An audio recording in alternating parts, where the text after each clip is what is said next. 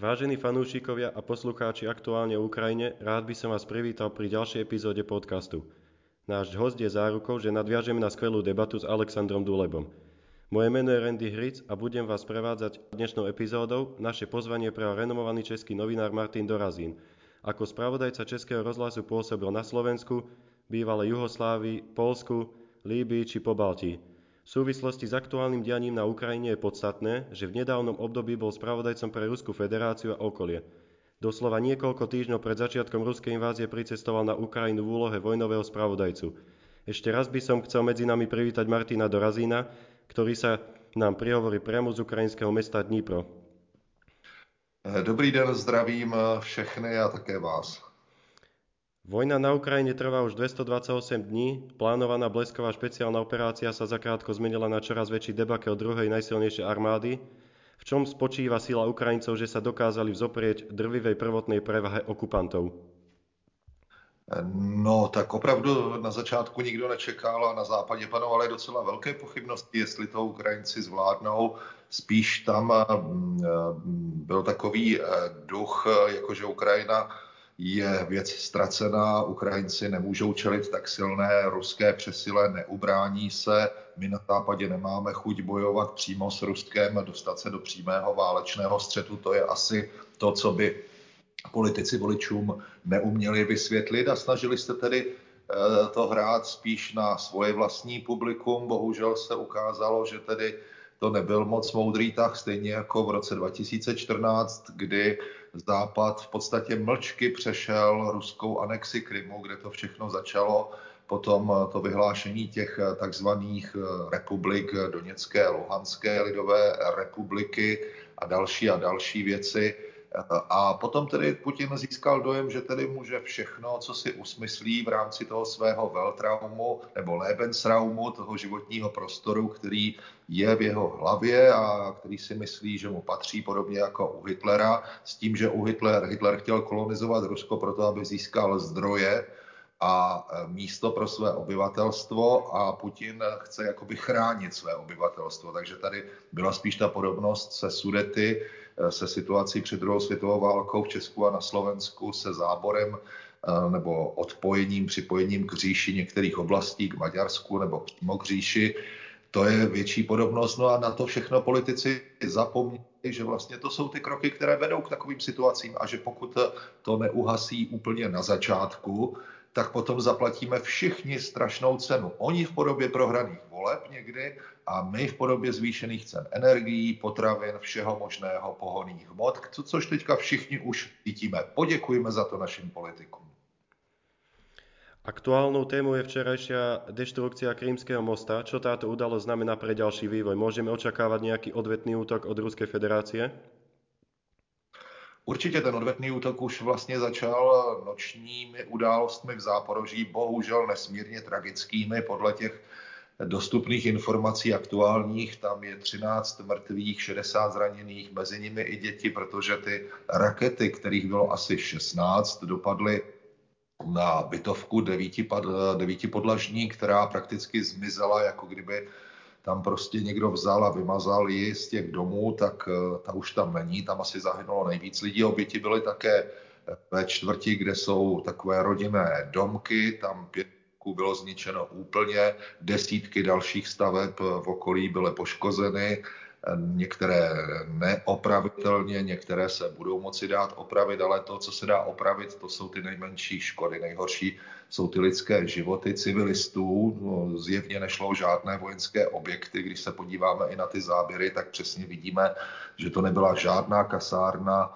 že tam nebyly žádné úřady ani dokonce, že tam nebyla ani škola, protože školy jsou prázdné a slouží jako ubytování, ubytovny pro vojáky často na obou stranách, to není třeba si zastírat, prostě úřady poskytují armádě v jejich těžkých chvílích, kde je potřeba někam ty vojáky dát, takže Všimněme si, že v těch školách také nehynou děti, když tam dopadnou bomby, tak eh, to tam nemá tyto oběti, protože oni jsou prázdné, děti se učí online většinou a hodně dětí uprchlo i někde v zahraničí nebo na jiných místech Ukrajiny. Takže tady to byl jasně vojenský, eh, jasně civilní cíl, nevojenský jasný válečný zločin, zřejmě přesně mířený a cílený. Tohle nemohl být moc velký omyl.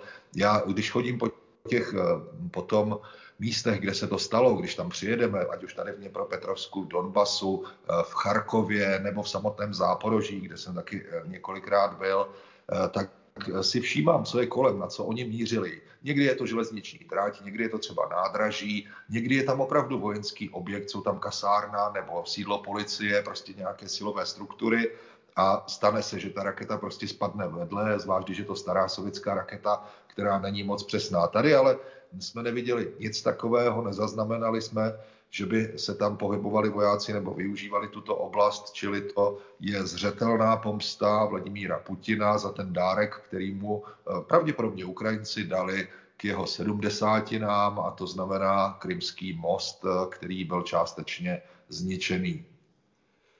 Za posledných 7 dní vlastne toto bol druhý útok eh, na Záporožie, ktorý bol taký vážnejší, kde zomreli viacerí civilisti a boli zasiahnuté civilné objekty.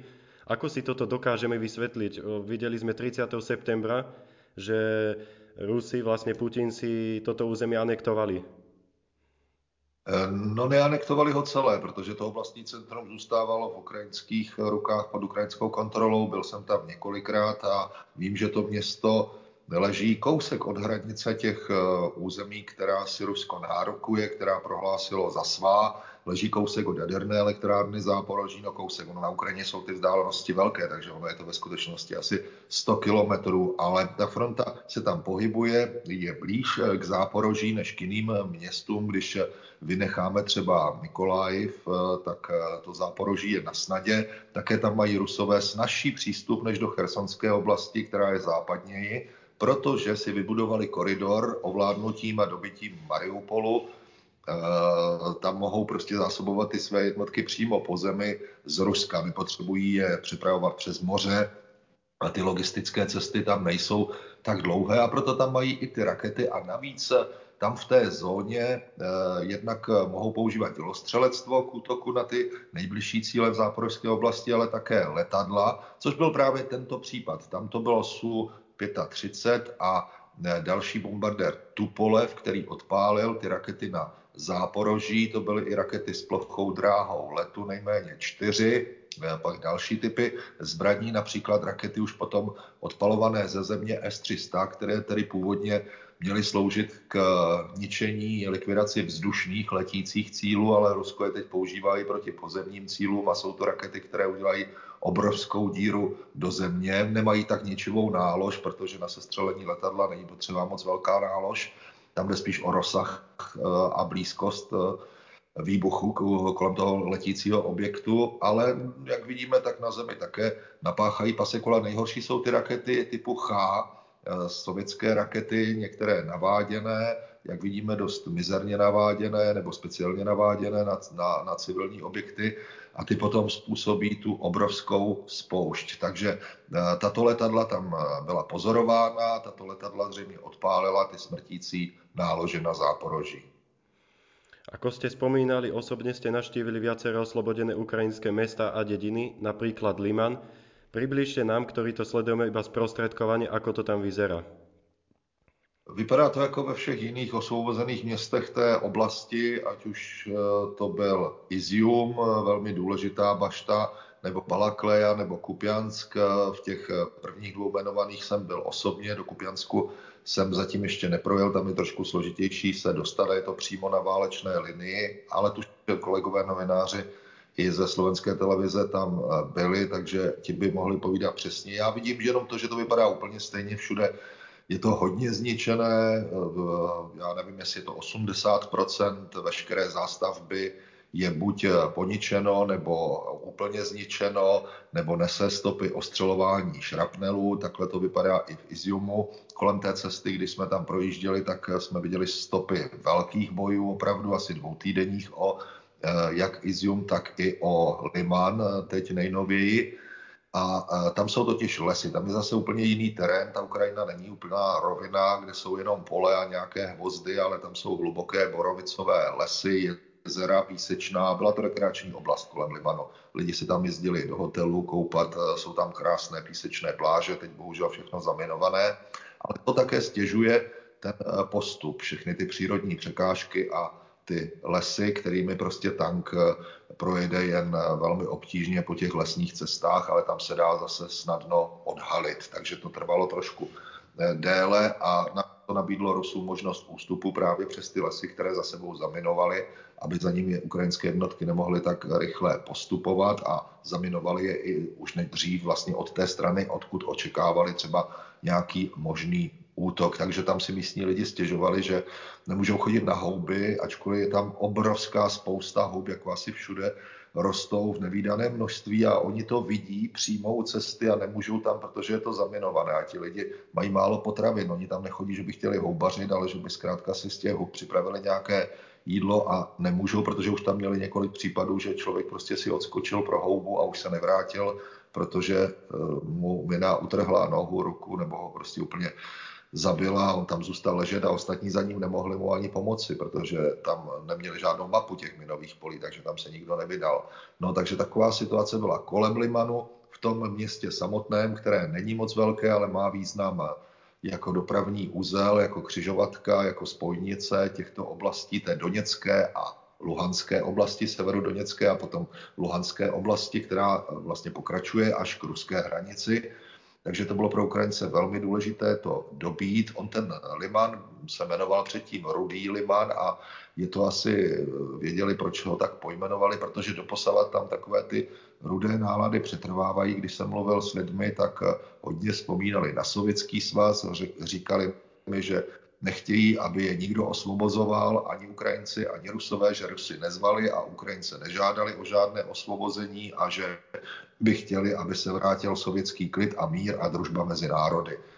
No, ta družba byla, družba byla docela pochybná, nebo je, je velmi otázná, jak to zní správně slovensky, jestli vyvražďování celých národů ze Sovětského svazu můžeme nazvat družbou, to asi bych se neodvážil tvrdit, ale já s nimi prostě ne, ne, nediskutuju, protože to nikam nevede, oni mají svůj názor, já jsem tam proto, abych je vyslechl a ne abych se s nimi hádal a vnucoval jim nějaké jiné, třeba správnější názory, ale od toho tam vlastně novinář není, takže já, já jim tak jako přikivuju, snažím se zahladit takové ty nejostřejší hrany. Oni ti lidi bývají někdy naštvaní, agresivní, strávili spoustu měsíců v drsných podmínkách, ve sklepě, s těmi separatisty kolem, s ruskými vojáky, spousta z nich je nemá ráda, ačkoliv teda nemá nějak zvlášť ráda ani Ukrajinu, tak ani tohle se, se jim moc nelíbilo, tahle okupace, ale jsou, jsou s nervy v koncích, pořád ještě nevěří, že byli osvobození, je to strašně čerstvá záležitost, všeho se bojí, všeho se lekají,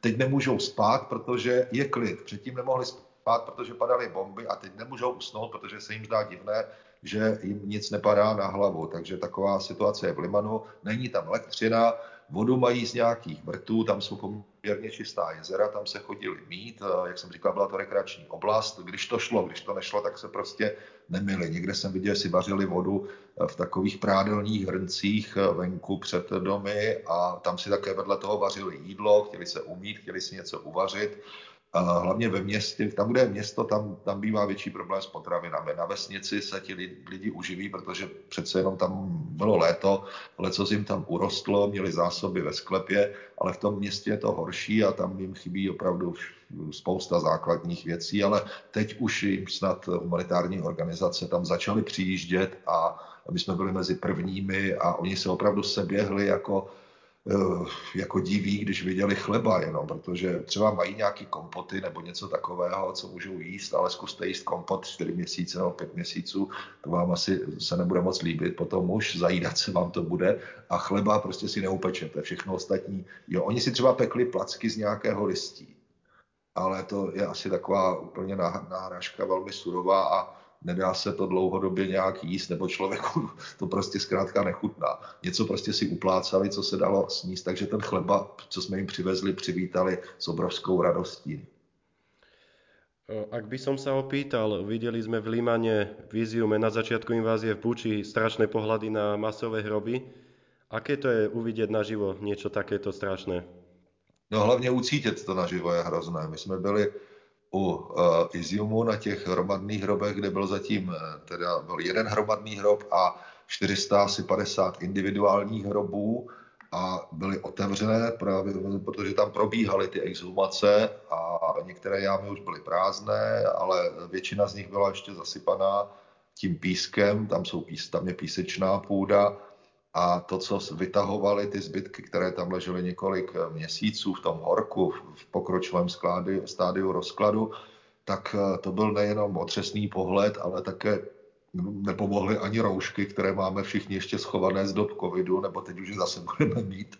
Nevím, jaká je aktuální situace, ale každý je má někde v kapse, totiž vždy pořád ještě, někde zapomenuté v tašce, takže ty se nám strašně hodily, protože ten zápach je takový, že na to člověk asi nikdy nezapomene, no, protože když se rozkládá spousta těl najednou, tak to rozhodně není procházka parfumérií. Raketovými útokmi je neustále ohrozené prakticky celé územie Ukrajiny. Aká je, aké je to pohybovat sa v takomto mimoriadne nebezpečnom prostredí? No, ona jsou místa víc a méně nebezpečná. Nejnebezpečnější to může být všude. Jak vidíme v Záporoží, lidi v noci klidně spali ve svém domku, tam je sice to riziko vyšší vzhledem k blízkosti té fronty, ale doposavat až na ten jeden útok, který už jste zmiňoval, tak se tam nic takového nedělo. Naopak Záporoží se stalo velkým útočištěm pro eh, několik set tisíc uprchlíků právě z té chersonské a záporožské oblasti a také z Doněcké, z Mariupolu. Spousta z nich tam zůstala pár dní, ale dál a někteří už neměli prostředky, peníze ani chudět dál, takže zůstali v Záporoží, považovali to za bezpečné místo kdyby se podívali na mapu, tak asi by si to už nemysleli, ale oni už prostě neměli třeba sílu jet dál. No. Co jsem s nimi mluvil, tak prostě už chtěli zůstat tam. Eh, Záporoží je tak středně nebezpečné, řekněme, teď to je víc, pokud se ty útoky budou zintenzivňovat. Města jako Bachmut jsou vlastně neobyvatelná v Doněcké oblasti, tam je denodenně smršť eh, nejrůznějších typů Eh, dělostřeleckých zbraní, raket, bomb, všeho možného. Trošku lepší je to kousek dál, vyjedete kousek dál a tam už je klidnější, třeba Kramatorsk, Slaviansk, ale riziko, že tam eh, dopadnou rakety je vysoké, což se tam děje pravidelně. Teď jsem byl v Kramatorsku zrovna a když jsme jeli do Limanu a viděl jsem, že tam jsou další a další zničené velké průmyslové stavby, některé obytné domy a podobně. A to uplynul třeba jenom týden od té předposlední návštěvy, takže to tam není taky tak úplně ideální, ale je tam, eh, jsou města, kde eh, je to relativně klidné, západní Ukrajina. Ovšem zase uvědomme si, když se podíváme na mapu, je tam blízko běloruská hranice, Bělorusko je nevypočitatelné, odtud také startovaly ruská, ruské stíhačky, odtud také přicházely ruské rakety a můžou znovu prostě zasáhnout i na tom západě, severozápadě, kdekoliv. Ty rakety s dlouhým doletem doletí v podstatě do Bratislavy, že jo? takže uh, není, uh, není v tomto smyslu žádné místo úplně bezpečné, uh, jenom věcí rozhodnutí, kam to odpálí. Když se rozhodnou odpálit něco na Polsko, na Slovensko, na Pobaltí, tak to tam prostě odpálí a jedna z deseti raket dopadne a bude zabíjet lidi. To si musíme taky uvědomit, že to nejsme stoprocentně chránění a Ukrajina vůbec není stoprocentně chráněná. Byla obrovská chyba, že se nepodařilo uzavřít nebe nad Ukrajinou, po čemž Ukrajinci volali eh, na hned na začátku války, zavřete to nebe. Kdyby měli západní politici a naši politici, jako ve naše evropská komunita, eh, v Evropské unii, kdyby měli trošku předvídavosti a trošku odvahy riskovat, eh, jak se ukazuje, Rusko vůbec není tak silné, jak se, jak se zdálo, a hned zajistili, pomohli zajistit eh, Ukrajině protivzdušnou obranu, uzavřít její nebe, eh, tak by nemuselo umřít tolik lidí a nebyli bychom na Prahu jaderné války, protože by to zřejmě Rusko vedlo k tomu, že by se, že by se zastavilo. Není to stoprocentní, ale rozhodně musíme zvážit, jestli ty lidské oběti, které od jara jsou, a miliony lidí eh, se zničenými osudy, a desetitisíce zmrzačených lidí, možná tisíce všichni vojáků, civilistů, jestli to všechno stálo za naši neodvahu a za naši bojácnost a za naše bezpečí, takzvané. Vy ste v prvej polovici od debaty povedali ohľadom Bachmutu. Práve Rusi tam teraz posledné mesiace u, sústredia svoje útočné snahy. Myslíte si, že majú v aktuálnom rozpoložení na to, aby tam narušili ukrajinskú hrdinskú obranu? No rozhodně se o to snaží a soustředí tam hodně velké síly. Možná, že to jsou i ti vojáci, kteří utekli z těch míst v Charkovské oblasti a na severu Doněcké oblasti. To znamená se ten Izium, Kupiansk, Balakleja, a další města, která Ukrajinci postupně osvobozují směrem k severodoněcku a že je tam redislokovali, poslali je tam bojovat, pokud tedy tam většina z nich nezahynula. Žádné informace o ztrátách nejsou příliš přesné ani na jedné straně, to je pochopitelné, ale tam ten nápor, to je jediné místo, kde Rusové útočí po zemi na Ukrajině. To je oblast Bachmutu, Avdějevky, Marinky, kde se zřejmě pokouší o to tež, co Ukrajinci, odříznout je, proniknout na to území, odříznout tam města, ze západu, z týlu vlastně a potom je eh, dobít už eh, daleko s nás, ale zatím nejsou zprávy o nějakém velkém postupu. Viděli jsme tam obrovské, obrovskou koncentraci ukrajinské techniky, přijíždějící i poškozené odjíždějící, obrovské množství vojáků, kteří se tam pohybují a e, tam prakticky už civilisti nejsou, takže jsou tam jenom lidé v uniformách a ukrajinská armáda ví, že toto je velmi citlivý bod e, Bachmut a e, potom tedy ta velká města, která jsou, leží kousek od Bachmutu a to je Kramatorsk a Slaviansk. O ty Ukrajina nechce přijít. A může se to okupantom podarit, alebo nemají na to dostatočné síly? No když se jim to zatím nepodařilo, tak nevím, co by se muselo stát, aby se jim opravdu podařilo, protože živou sílu můžou vrhat na velmi omezeném prostoru. To je několik, řekněme, kilometrů, nejsou to stovky, jsou to maximálně 20-30 kilometrů a tam to zase eh, tolik kvůli i tomu terénu nejde příliš eh, tam vrhnout. Prostě je zatlačit, vytlačit tou obrovskou početní převahou, ale nasazují tam všechny typy zbraní, jsou tam vlastně na východním kraji, okraji Bachmutu, a to, že ten Bachmut nepadl, to je zázrak a důkaz toho, že to Ukrajinci opravdu velmi účinně hájí. Možná ten Bachmut padne, pokud tam Rusko se rozhodne opravdu soustředit, ale teď má práci. Jak jsme viděli na Krymu, kde bude muset silně eh, posilovat obranu poloostrova, bude posilovat záporoží, Eh, ten koridor, který vede k Oděse přes Melitopol do Chersonské oblasti, tam uvízlo asi 20 tisíc, 25 tisíc ruských vojáků na západním břehu Dněpru, eh, o které se Rusko eh, přestalo starat a kteří jsou tam jako v pasti a přestalo se starat, protože zřejmě na to nemá sílu. Teď Krymský most je částečně neprůjezdný pro těžkou techniku, takže tam bude váznout logistika kdyby je odtamtud nakrásně chtěli dostat, jakože asi nechtějí, oni spíš chtějí zajistit celou tu oblast s Kersonem nebo bez Kersonu, prostě kam to půjde po řeku Dněpr předpokládám, která je takovou přirozenou hranicí, ponechat si tam ta vojska a odtamtud ostřelovat eh, ukrajinské území, terorizovat ty obyvatele, napadat Ukrajinu, ale eh, ten most jim to hodně zkomplikoval protože po zemi tam není železniční spojení, tam eh, je most vyhozený do vzduchu u Melitopolu už vlastně tři měsíce, myslím, takže železnicí tam moc zbraní nedopraví, to území po cestě můžou samozřejmě přes Mariupol, Berďansk, ale eh, to je jedna cesta a je velmi, velmi blízko, relativně blízko v dostřelu tedy třeba Hajmarsů, kteří mají, které mají Ukrajinci k dispozici a dalších eh, zbraní eh, schopných ohrozit ty případné velké kolony vojenských vozidel. Malými skupinami tam nějakou vojenskou sílu můžou dostat, ale velká kolona bude vidět a stane se asi cílem ukrajinského útoku, takže tam mají velké problémy a to je zřejmě i brzdí v postupu u, Bachmutu. A je aj mesto Záporože nejakým snom okupantov, alebo tam len páchajú tie odvetné teroristické činy?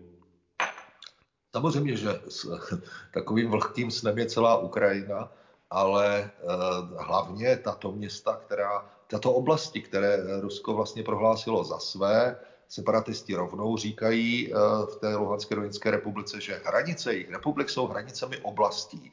To sice platí teď téměř pro Luhanskou oblast, kterou se jim podařilo ovládnout, ale Ukrajinci vytlačují směrem k Lisičansku a Severodoněcku už jsou na území eh, Luhanské oblasti. Doněckou oblast eh, z velké části eh, kontrolují v této, na tom severu Ukrajinci. To jsou právě města Slaviansk, Kramatorsk, Bachmut, Avdějevka, Marinka, dál Uhledar, z těch větších měst Kurachovo, kde mají pevné pozice, velmi silné pozice Ukrajinci a to, a to, to vlastně by také mělo být jakoby území Ruska v představách těch separatistů z Doněcka a Luhanska. A podobně zřejmě, oni v tom sami Rusové nemají totiž jasno, co vlastně chtějí, jestli chtějí celou záporožskou oblast, včetně záporoží, chtěli by samozřejmě, kdo by nechtěl. Já bych to taky chtěl, ale uh, nedaří se jim to, nepodařilo. Podařilo se jim Chersonskou oblast, včetně toho, Cherso, včetně Chersonu, oblastního města, ale uh, Ukrajina už osvobodila 1100 kilometrů k dnešnímu dni uh, Chersonské oblasti ze severu, takže zase ji nemají celou, ale určitě by ji chtěli celou nejméně. Bitka o Luhansk a Donetsk trvá od roku 2014. Prečo sa rozhodli anektovať aj Kherson a Záporožie? Tam jde o přírodní zdroje, například o vodu pro Krymský poloostrov. Tam je velký kanál, kde, kde jim Ukrajinci zastavili vodu, takže Krym trpěl nedostatkem. Rusko tam postavilo nějaké provizorní potrubí, nějaká voda tam byla, ale určitě ne v dostatečné míře.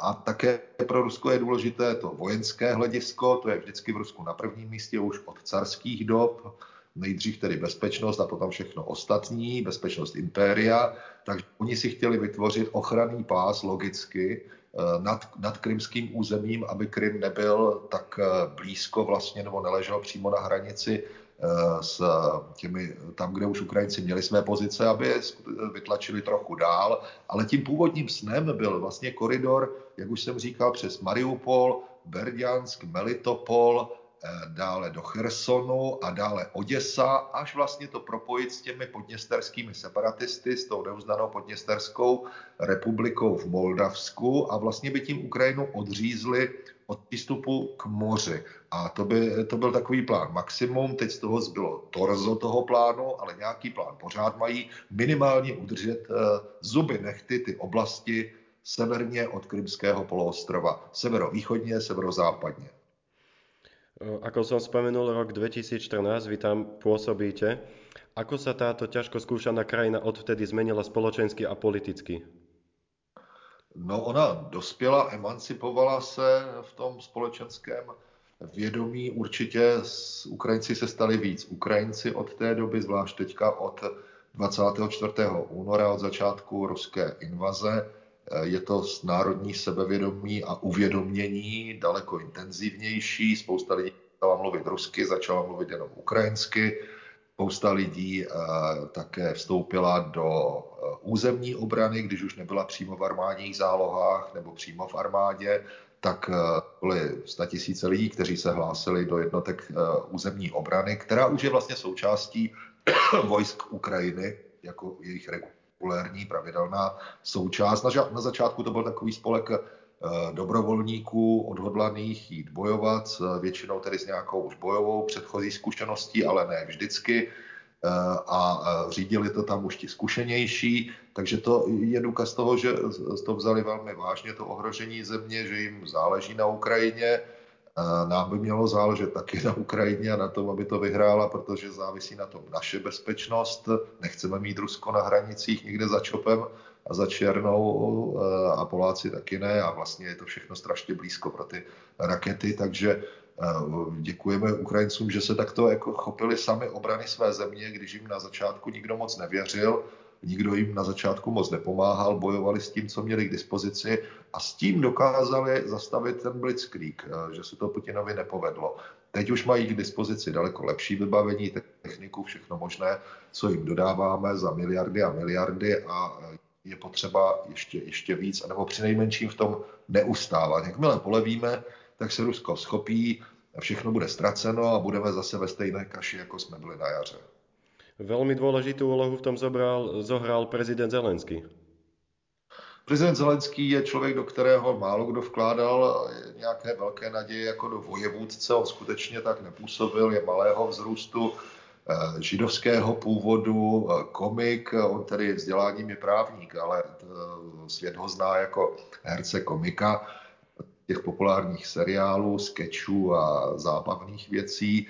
Eh, ukázalo se, že i takový člověk, podobně třeba jako Václav Havel a další eh, lidi, dokážou se v těch osudových chvílích eh, postavit, schopit, zorganizovat ty ostatní hlavně kolem sebe. To není jenom projev jejich osobní odvahy, ale projev obrovského organizačního talentu, na který se zapomíná v případě Zelenského. My vidíme, že to je prostě takový statečný chlapík, který se nebojí chodit, jezdit za vojáky, na rozdíl na který sedí v bunkru nebo Bůh ví kde a e, nechodí příliš e, těžko oděn, e, chodí v tričku, chodí kolem svého paláce, vystupuje velice odhodlaně, má dar mluvit, nemusí to mít ani všechno napsané, protože zkrátka je to člověk, který umí vystupovat v médiích, umí pracovat s veřejným míněním, to je jeho obrovské plus, ale umí také najít schopný štáb, už tam provedl některé změny, to je také důkaz toho, že prostě si uvědomuje, chápe, že eh,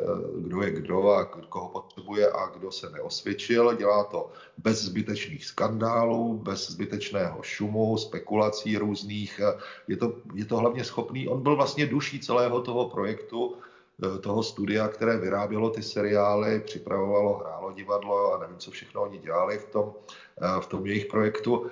A ukázalo se, že on vlastně byl tou hlavou, tím mozkem a že to bylo velmi dobře. Teď se mu to strašně hodí, protože umí, je bystrý, nesmírně inteligentní, umí rychle proniknout do té vojenské situace, zřejmě si nechá poradit, není jako Vladimír Putin, který všechno řídí sám, a zasahuje vojákům do jejich rozhodování, což je pro nás štěstí, že jim, že jim to takhle kazí pěkně.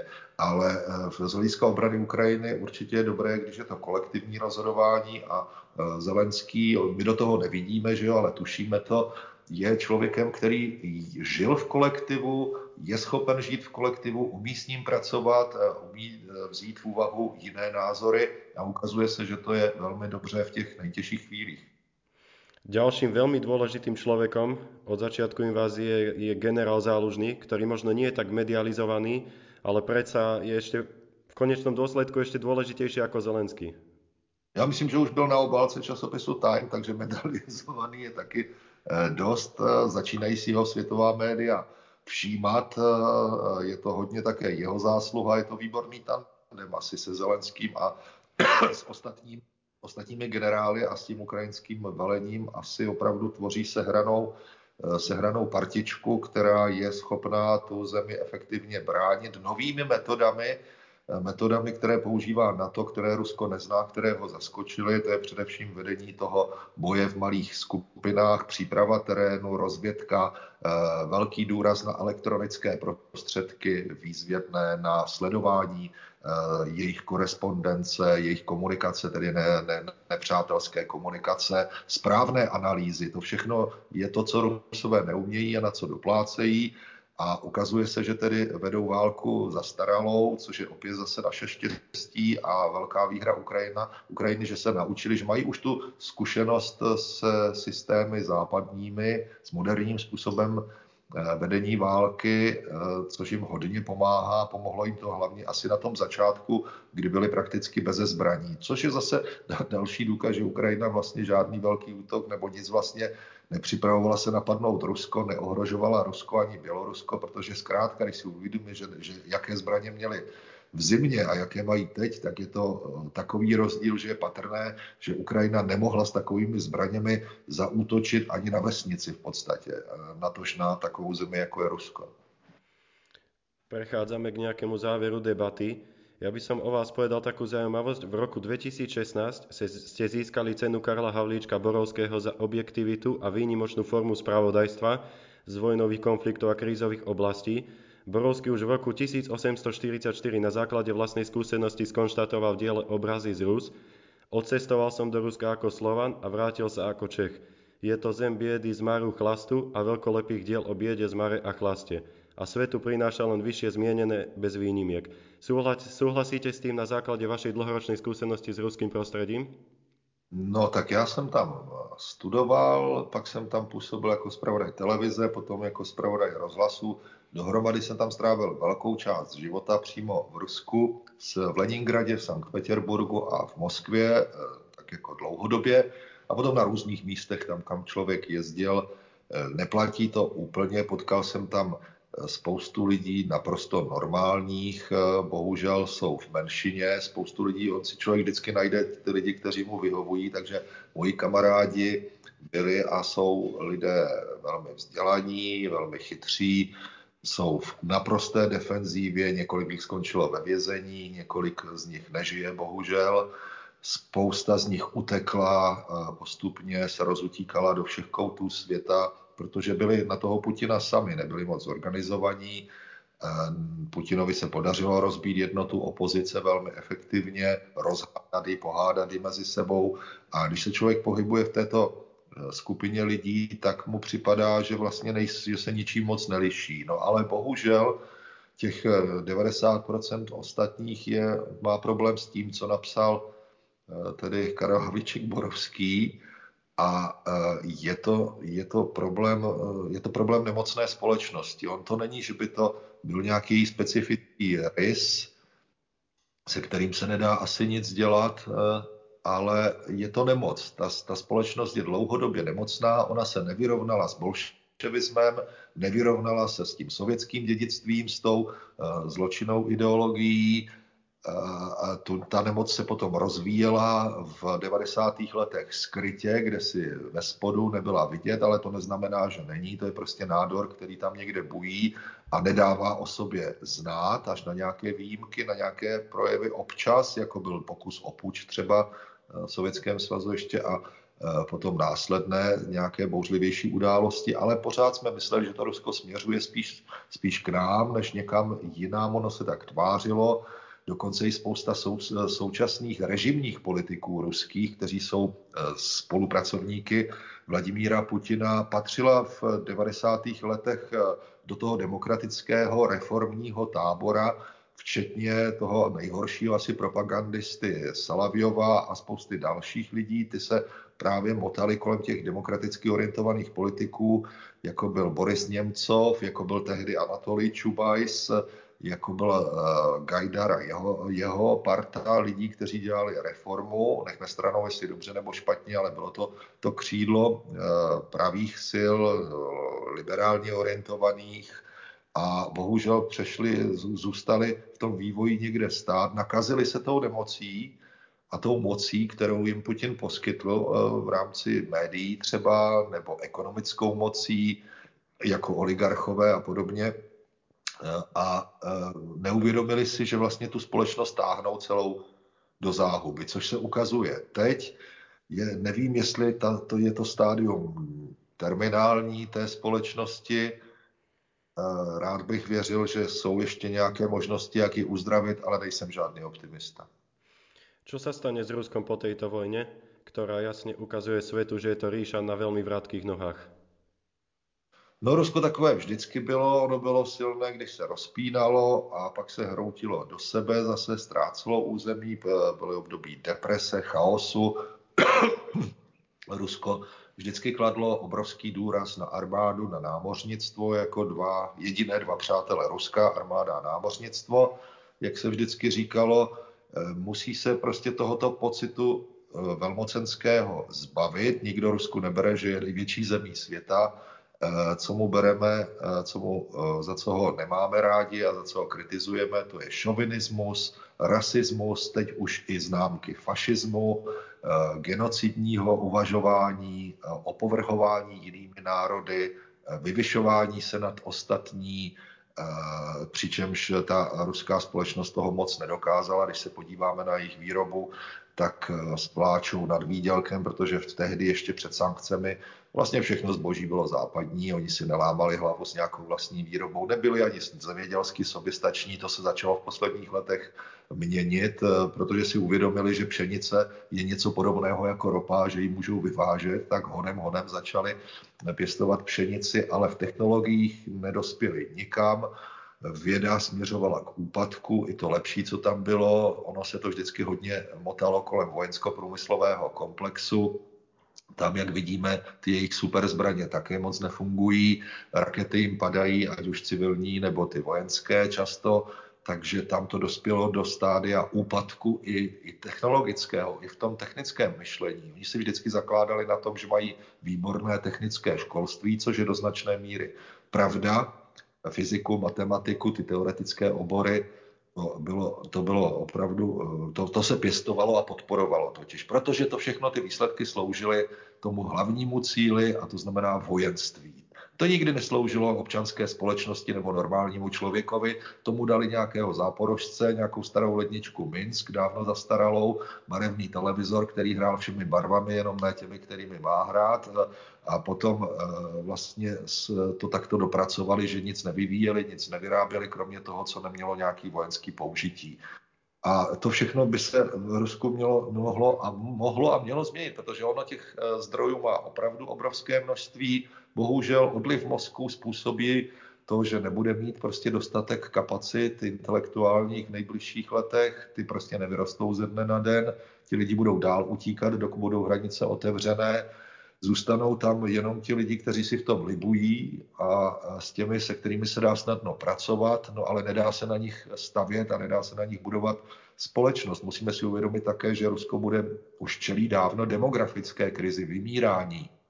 A e, to je něco, s čím se, s čím se těžko bojuje a pustit se z e, bezhlavě do války, ve které umře anebo bude zraněno milion lidí eh, ve stavu eh, produktivním, kdy mohli pracovat, kdy mohli mít rodiny a to všechno nebudou mít, to bude další velká rána pro ruskou společnost a nevím, jestli se z toho dokáže vzpamatovat a co s ní bude. Ja by som sa chcel na záver veľmi pekne poďakovať za váš drahocenný čas a fundovanú analýzu. Verím, že sa s nami opäť čoskoro podelíte s aktuálnymi informáciami a postrehmi z doslova prvej línie a ešte raz ďakujeme, že ste sa k nám prihovorili, prihovorili z ukrajinského mesta Dnipro. Ja taky děkuji, pozdravuju.